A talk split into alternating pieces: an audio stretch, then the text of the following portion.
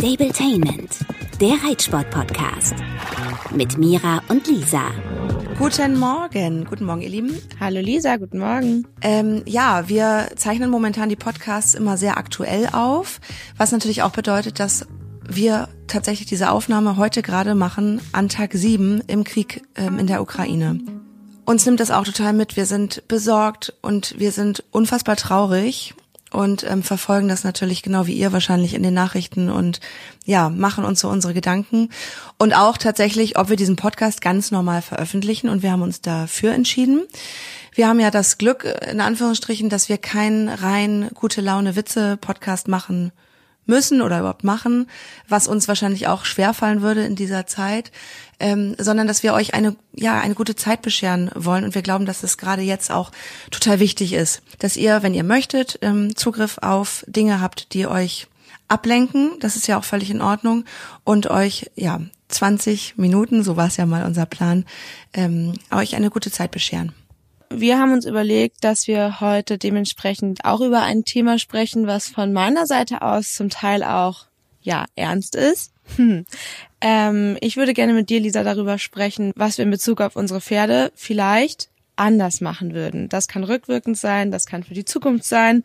Ja, ich mache mir da ständig Gedanken drüber, wie du weißt, und kritisiere vor allem mich in Bezug aufs Reiten, in Bezug auf Haltung und so weiter, stetig und ständig, und finde es ein unfassbar wichtiges Thema, auch wenn man sich damit natürlich nicht zu verrückt machen sollte, weil mir hat zum Beispiel mal eine Tierärztin gesagt, dass wir von unserem ersten Pferd immer lernen und mit dem ersten Pferd lernen und Fehler passieren müssen und man es dann vielleicht im weiteren Verlauf mit dem nächsten Pferd oder auch noch mit dem ersten besser machen kann, und das auch ganz normal ist, und das hat mir damals total geholfen.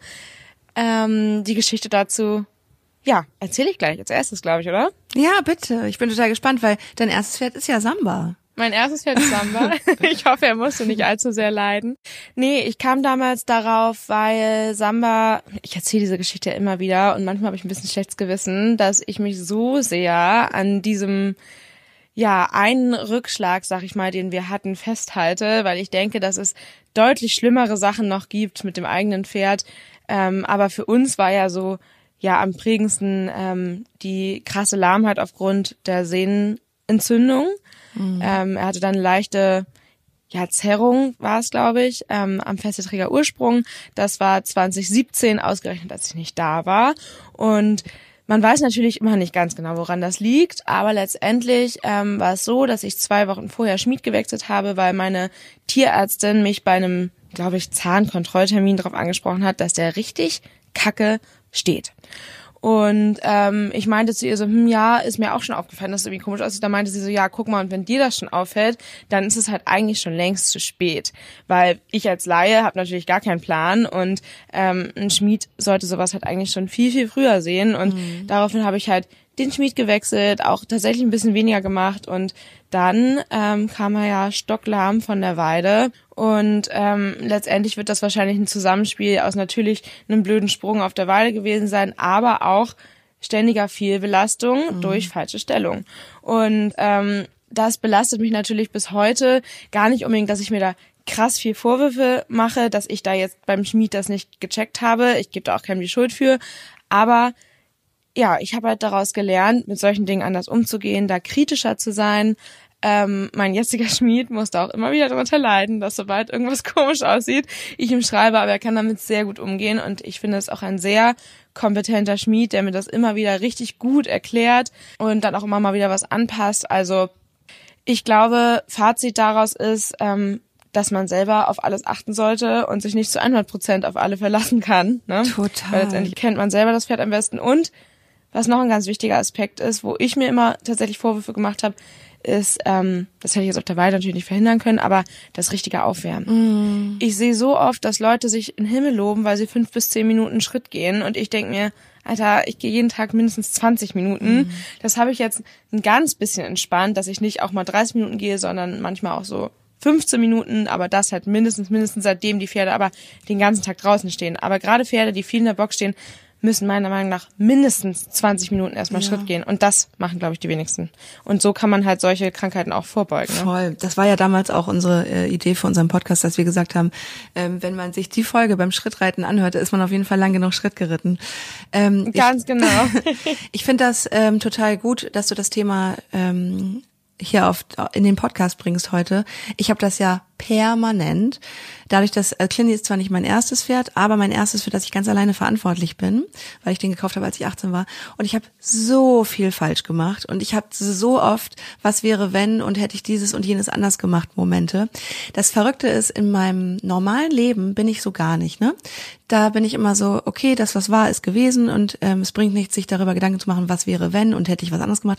Sondern so im normalen Leben bin ich immer eher total nach vorne gerichtet. Aber wenn es ums Pferd geht, dann habe ich das so oft, dass ich denke, oh, was hättest du alles anders machen können? In Bezug auf das Training und so habe ich das jetzt schon über Bord geworfen, weil es ist jetzt nun mal so und ich freue mich, dass wir jetzt neue Sachen lernen. Aber in Bezug auf seine Gesundheit, in Bezug auf die Haltung und auch solche Kleinigkeiten, die ja total groß werden können, wie falscher Beschlag oder falsche tierärztliche Betreuung oder, das ist jetzt natürlich ein bisschen weit aus dem Fenster gelehnt, sich da zu erheben und zu sagen, Tierarzt hat was falsch gemacht, aber einfach insgesamt falsche oder unzureichende Beratung. Das erlebe ich immer wieder und ich glaube, was total wichtig ist, ist, dass man immer mal andere Leute mitgucken lässt, dass man mal einen zweiten Blick wagt, dass man auch mal einen anderen Tierarzt kommen lässt, weil man hat irgendwann seine Strukturen und es ist natürlich mal toll, wenn man sagt, ach, der kennt das Pferd schon so lange, der Tierarzt oder der Hufschmied, die haben aber irgendwann auch nur noch den Blick für das, was sie schon wissen über das Pferd. Und ich hole jetzt tatsächlich heute mal einen ganz neuen Tierarzt, empfohlen von einer Freundin, die ihr Pferd ganz woanders stehen hat, eine Dressurreiterin, weil die hat ein Video von Clinny gesehen, hat gesagt, also irgendwie, weiß ich nicht, bist du sicher, dass der ganz klar läuft? Und ich bin natürlich total sicher, dass der klar läuft. Und dann guckte sich das auch noch ein anderer an und sagte, ganz ehrlich, es könnte auch an dir liegen, an deiner Art, wie du ihn reitest. Ich habe ja seit Jahren das Problem, dass ich einfach links auf der linken Hand nicht gut reite. So.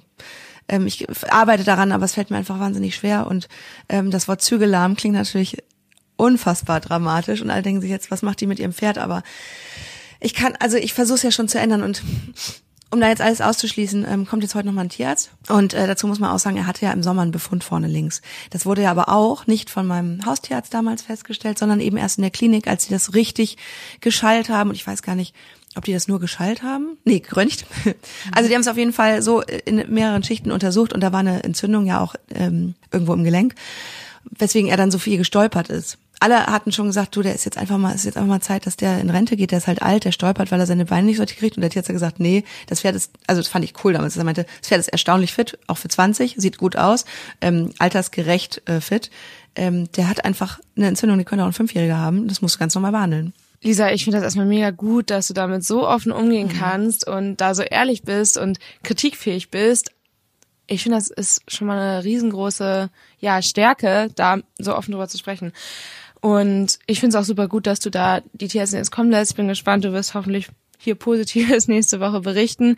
Und da ist auch nochmal ein ganz wichtiger Aspekt gesagt, ist, dass deine Freundin dir den empfohlen hat. Ich finde, es sind ja auch so Kleinigkeiten, es muss ja nicht unbedingt direkt was Dramatisches sein, was es bei dir jetzt ja hoffentlich nicht ist, sondern es können ja auch so Kleinigkeiten sein, dass man sich gegenseitig da im Stall unterstützen kann, der Gemeinschaft. Eine Stallkollegin von mir zum Beispiel, die ich auch sehr gerne mag, die ich witzigerweise kennengelernt habe, weil sie mir vor vielen Jahren mal Reitunterricht gegeben hat, also sie ist ein paar Jahre älter als ich, die hat eine eigene Stute gezogen und die ist jetzt, glaube ich, 7 oder 8 und ich finde, das sieht echt gut aus, wie die das machen und sie übt gerade mit ihr viel Mitteltrab und Zulegen und so und die hat ein enorm aktives Hinterbein, aber sie lässt sie vorne immer so auseinanderfallen. Also es ist jetzt ja nichts Dramatisches, sondern einfach nur so eine Kleinigkeit. Das habe ich ihr mal so ganz positiv nebenbei gesagt, halt positiv formuliert und da meinte sie, ja, stimmt. Und 2-3 Wochen später meinte sie zu mir, als wir wieder zusammen geritten sind, ich habe sie jetzt echt mal ein bisschen mehr zusammengehalten und es fühlt sich nochmal so viel besser an und hat sich halt so über so einen kleinen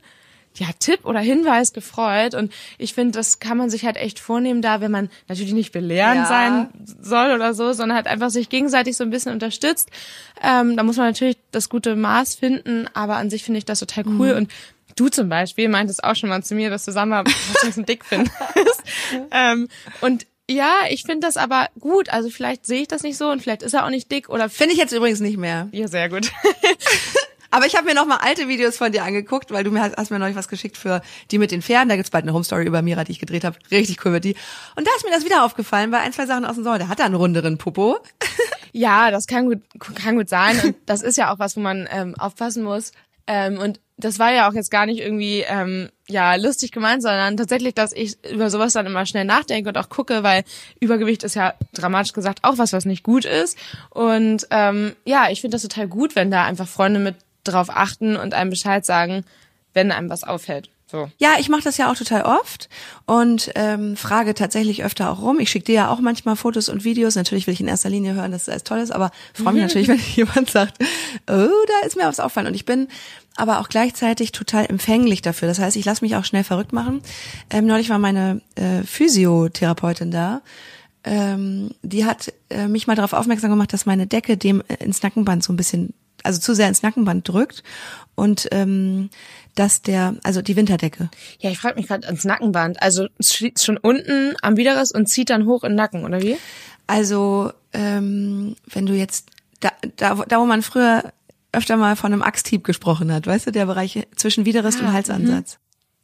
Ja, siehst du mal, da habe ich keine Ahnung. Also, ja, okay, ja, ich weiß wo. Das siehst du, wenn du die Decke abnimmst und da so ein fetter Knick in der Mähne ist, das ist bei Clinny.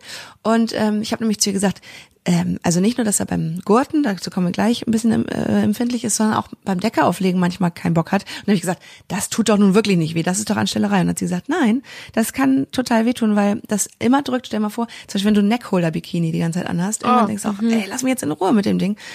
Oder der Schleimbeutel im Widerriss kann sich entzünden, wenn du da immer die Decke drauf liegen hast. Und ich dachte übrigens immer, das ist nur Deko, wenn Pferde so einen schönen dicken Fellrand da haben. Aber es macht anscheinend durchaus Sinn, das abzupolstern. Oder, wie sie gesagt hat, eine High-Neck-Decke zu kaufen. Wie auch immer, ich habe dann in der Box noch mein Handy rausgeholt und wollte am liebsten sofort eine neue Decke bestellen. Gab's dann aber jetzt gerade online nicht in der richtigen Größe. Und dann meinte sie, Mann, dich kann man aber auch schnell überzeugen, den Kurs zu ändern. Da habe ich gesagt, ja, es ist manchmal cool, weil ich mir schnell helfen lasse, aber manchmal ist es auch doof, weil ich mich so verunsichern lasse. Ja, das kenne ich auch. Das mit dem Verunsichern, das kann ich auch selber sehr, sehr gut. Bezogen aufs Reiten bin ich ja sehr kritisch mit mir selber. Aber das mit den Decken, das habe ich schon echt öfter gehört. Also das Pferd von einer Freundin hatte auch einen richtig entzündeten Widerriss von der Decke. Und da haben auch High-Neck-Decken geholfen. Wobei man da ja auch pauschal nicht sagen kann, jedes Pferd sollte lieber eine High-Neck-Decke haben. Ne? Da muss man echt schauen, wie die sitzen, wie das Pferd gebaut ist und so weiter. Also echt auch ein Thema für sich, ne? Oh Mann. Voll. Hätte ich nie gedacht, weil ich dachte immer, Hauptsache Trensesattel und so das wichtige Equipment passt, aber Decke, nehme ich mal 1,45, das passt ja, zack rauf, aber da muss man echt auch genau hinschauen. Nächstes Projekt, genau. Dann, total krass, wir hatten neulich eine Themenwoche bei dir mit den Pferden über Abwehrverhalten beim Satteln. Mein Pferd macht das ja auch und ich habe mich immer zu den Leuten gezählt, die gesagt haben, der hatte ja einen krassen Befund, der hatte als Fohlen sich so verletzt, dass der was gebrochen hat im Widerriss. Das ist tierärztlich engmaschig betreut, ausgeknöchert sozusagen, also verwachsen und zwar so, dass da keine Entzündung drin steht, aber der Tierarzt oder mehrere Tierärzte haben mir das mal so erklärt, wenn da mal ein Trauma ist, dann ist das meistens so, dass die Muskulatur drumherum, die ja so wichtig ist, auch gerade im Bereich des Widerrisses, sich sehr schwer nur aufbaut. Also du hast eigentlich immer dauerhaft Defizite in dem Bereich, so, und das weiß ich und es ist nun mal so, und solange er keine Schmerzen hat, ist es in Ordnung.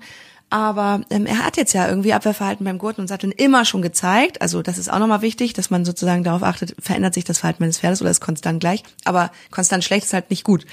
Und dann haben wir das halt nochmal überprüft und dann sagte Katrin auch, der hat Verspannung in der Brustmuskulatur, da wo der Gurt langläuft. Das massiere ich jetzt immer nach dem Reiten. Und es hat sich deutlich gebessert. Das ist echt krass, nach wenigen Tagen. Mhm. Und sie hat dann auch gesehen, und da habe ich ehrlich gesagt gedacht, scheiße, warum ist das wirklich noch nicht vorher aufgefallen, dass der Gurt zu kurz ist. Und ein zu kurzer Gurt kann eben diese Verspannung hervorrufen. Das wollte ich gerade nämlich auch noch sagen. Es gibt ja auch einen totalen Unterschied zwischen Sattelzwang und Gurtzwang. Also Sattelzwang ist ja, glaube ich, wenn das Pferd schon beim Auflegen reagiert und Gurtzwang, wenn es beim Gurten reagiert. Und meine Pferde haben das zum Glück alle überhaupt gar nicht. Aber ich hatte auch an meinem Springsattel, den ich ja wirklich selten bei Samba nutze, halt zum Ausreiten oder wenn wir mal in Dänemark waren oder so, habe ich auch einen Gurt, der eigentlich zu kurz ist und den man halt echt anziehen muss am Anfang direkt. Und wenn ich damit mal ein paar Tage mehr reite, also zwecks in Dänemark zum Beispiel, dann kriegt er auch sofort Gurtzwang, weil das halt einfach, und wenn man dann halt wieder also an meinem Dressursattel achte ich immer drauf, dass ich den Sattelgurt nur dran mache, dass der wirklich durchhängen ist übertrieben, aber locker am Bauch ist und dann trennt man ja noch und so weiter und dann mache ich Stück für Stück immer ein bisschen mehr und dann stürzt ihn überhaupt gar nicht, so mache ich das seit Jahren und das ist auch ein sehr picky Thema, darüber haben wir schon mal mit Josephine hier gesprochen, dass ich beim Satteln sehr special bin, aber eben deshalb, weil solche Probleme so entstehen können. Genau, und da merke ich das dann halt, wenn ich diesen zu kurzen Gurt hatte, den habe ich jetzt endlich nicht mehr, habe mir endlich mal einen neuen angeschaut. Ja, wenn ich den häufiger benutze, dass er dann halt auch Gurtzwang entwickelt. Also das ist, denke ich, auch was wir selber total gut beeinflussen können. Es ist ja total oft gang und gäbe, dass der Sattelgurt sofort angezogen wird und so, aber warum denn? Das mag doch keiner. Also ja, und deshalb mache ich das beim Dressursattel halt immer so halt dran und später nachgurten und ich denke, damit kann man ganz, ganz viel verhindern. Ne? Soll man ja auch. Ich habe das auch so früher gelernt und dann noch ein paar, sogar am liebsten noch mal ein paar Runden Schritt führen und dann noch mal gurten. So. Und ich meine, bei dir wissen wir ja alle, wenn wir dich bei Instagram verfolgen, du hast einfach das perfekt passende Equipment, so. Und dann muss man auch keine Sorge haben, dass der Sattel runterfällt, wenn er nicht sofort festgezurrt ist. Und ja auch, da gibt's ja sowieso 1000 Philosophien, muss man die ja eh nicht bis zum Get-No ranziehen. Nee, auf keinen Fall, gerade bei so Elastikgurten nicht. Und das ist auch was zum Beispiel früher, ich habe wieder ein altes Foto gesehen von Clintissimo in der Springpferdeprüfung, wie der Sperr ihm da eingezogen ist. Weil eben dieses Querverweis zum Thema Trainerwechsel, weil dieser schreckliche Reitlehrer früher, die haben richtig mit Gewalt den Sperr ihm rangezogen und haben mir halt beigebracht, dass man das so macht. Und ich habe das ganz vergessen, das ist so schrecklich. Und sehe jetzt auf alten Fotos so, oh Gott, was war das denn, das arme Pferd? Und jetzt, der läuft ja, also ich habe das Ding da einfach nur drum, weil es zur Trense gehört. Und Clinny zeigt ihm auch auf die Zähne, also einfach, weil er die Lippen so auseinanderzieht. Er sperrt nicht das Maul auf, aber es sieht manchmal so aus, aber sperrt. Aber der sperrt nicht. Wozu braucht? Also und selbst wenn er sperren würde, dann muss ich halt was ändern und nicht das Maul zuziehen. Es gibt dazu auch aus anderen Reitbereichen, ich weiß nicht, ob es klassische Reiterei ist, da kenne ich mich überhaupt nicht aus, aber da ist sogar ein offenes Maul beim Kauen überhaupt nicht negativ, weil man sagt auch, Samba zum Beispiel macht das beim Piaffieren oder auch Passagieren, was wir jetzt ja gerade lernen, dass der immer so, ich kann es jetzt ja schlecht bildlich zeigen, aber immer so mit offenem Maul kaut, also immer so macht so ein bisschen. Ja, das ist Konzentration. Ne? Also er klappert nicht mit den Zähnen, sondern aber er schließt das Maul immer und macht es wieder auf. Und genau, das ist Konzentration. Man sieht auch richtig, wie das im Zusammenspiel mit den Ohren ist. Und das ist zum Teil auch gewünscht. Andere Seite habe ich halt auch leider auf einem Gestüt häufig zu hören gekriegt, wo ich mal gearbeitet habe. Da habe ich auch zum Beispiel mal ein Pferd fürs Turnier vorbereitet und da wurde auch erstmal der Sperrriemen deutlich enger nochmal gezogen. Ja, dass die jungen Pferde lernen sollen, mit geschlossenem Maul zu kauen. Finde ich halt auch super grenzwertig, total. Letztendlich ist es aber halt echt bitter, wenn man so ein Pferd hat wie dein Clinny oder meinen Samba, die halt echt eher mit offenem Maul kauen und Samba lässt da auch gerne mal beim Hund heißt Left, so wie heißt der mit dem Pferd, Unterlippe hängen. Und dann sieht es halt manchmal so aus, als würde er die Zähne zeigen und da irgendwo Unbehagen zeigen, was eigentlich absolut nicht der Fall ist. Samba ist ein Pferd, was super sensibel im Maul ist. Und trotzdem hatte ich es tatsächlich ohne Sperrriemen in Trensenprüfungen früher häufiger mal, dass das, darauf hingewiesen wurde. Und ich hatte sogar mal im Protokoll stehen, heute aufgrund der Unzufriedenheit im Maul deutlich geringer bewertet. Also genau, ja, dazu kam, dass er früher nicht so viel geschäumt hat, jetzt kaut er halt super viel, was ja auch total umstritten ist. Ich finde es aber, wenn das nicht ist, weil das Maul zugeschnürt ist, finde ich, ist Kauen ein gutes Zeichen. Das kann man auch so ein bisschen an der Konsistenz vom Speichel erkennen, ob das jetzt ist aufgrund fehlendem Abschlucken, dann ist das ja so ein bisschen zäh und läuft da so in Pferden runter oder ob es halt weißer Schaum ist, was halt wirklich vom konzentrierten Kauen meiner Meinung nach kommt. Das ist ja sehr umstritten. Genau, da hatten wir echt ein bisschen Probleme. Übrigens auch der Grund mit, weshalb ich bei Dino den Sperrriemen aktuell noch einfach dran habe. Ich habe ihn genauso wie du auch einfach locker verschnallt.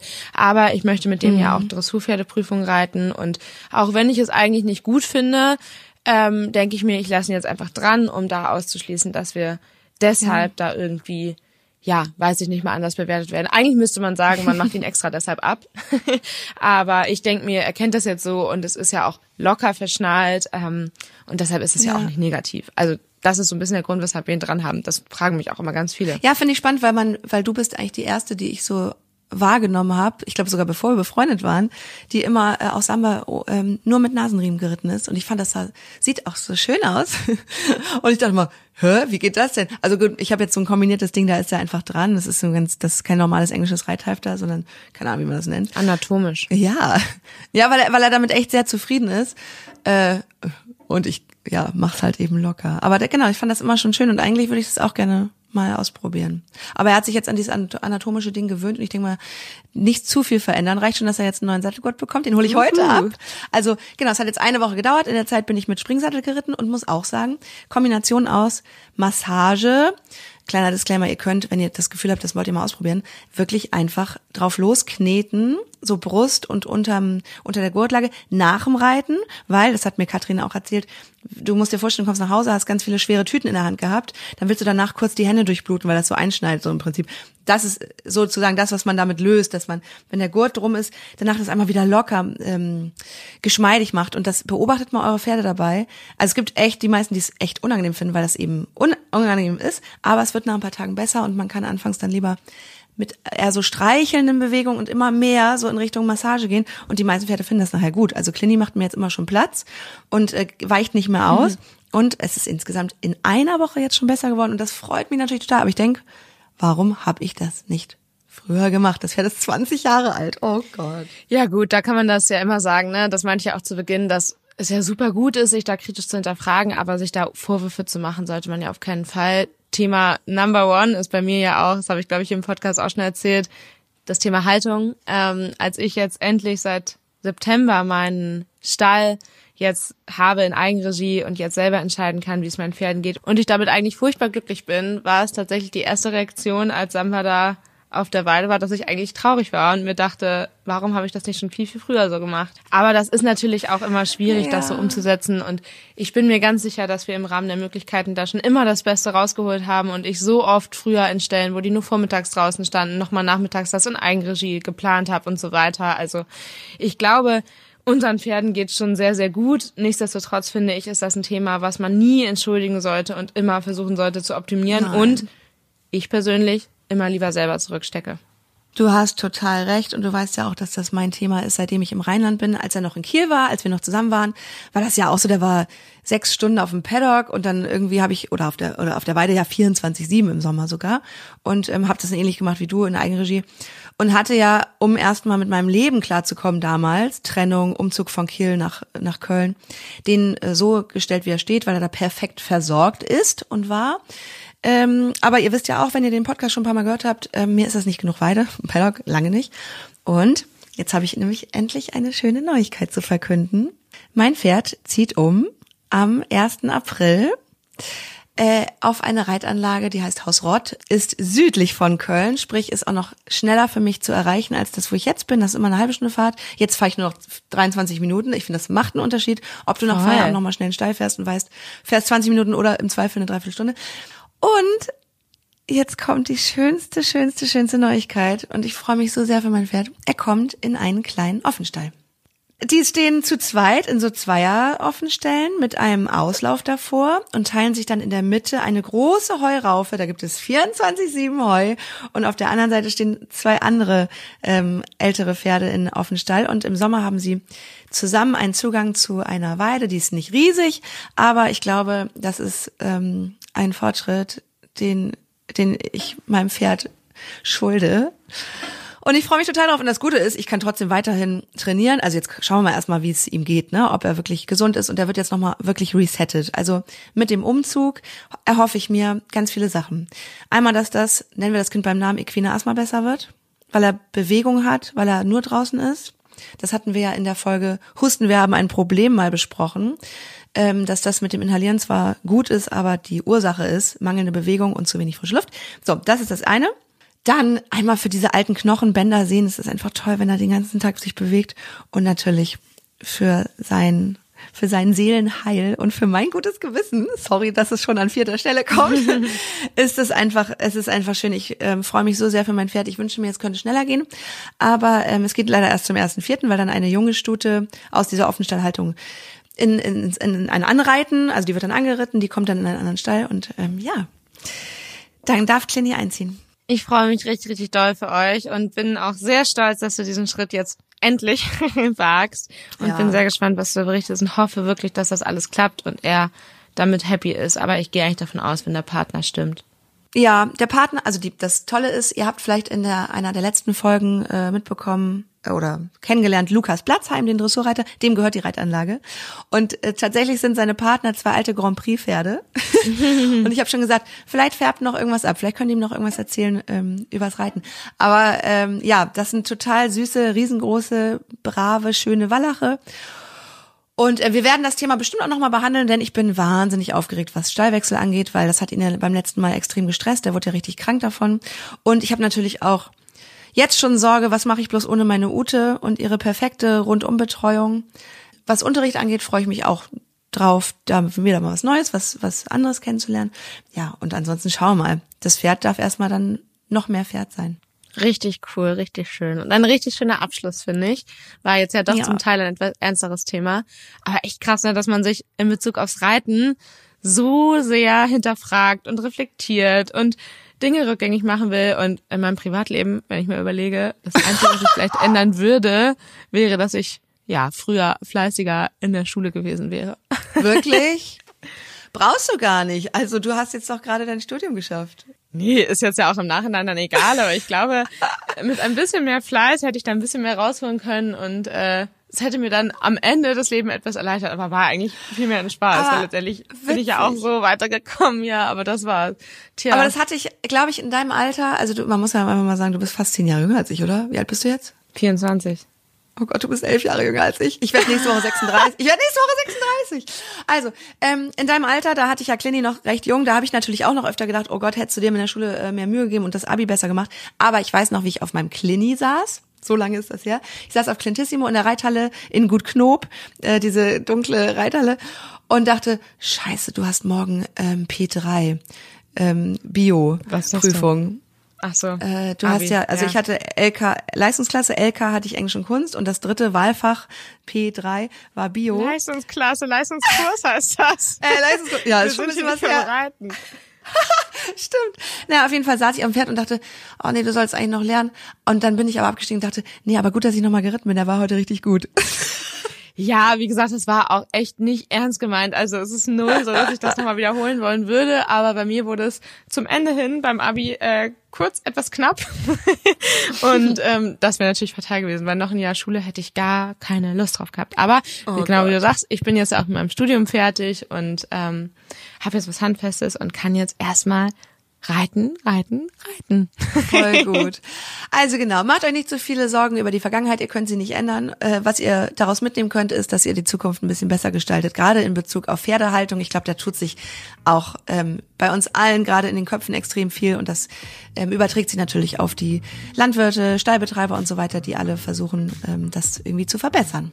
Ja, mega, mega gut. Und ein guter Abschluss. Also Lisa, ich drücke dir die Daumen für die Planung mit dem neuen Stall und für den Tierarzt heute. Danke. Heute? Ja, heute. Und genau, wir hören uns dann nächste Woche. Wir hören uns nächste Woche. Grüß alle. Du auch. Ciao.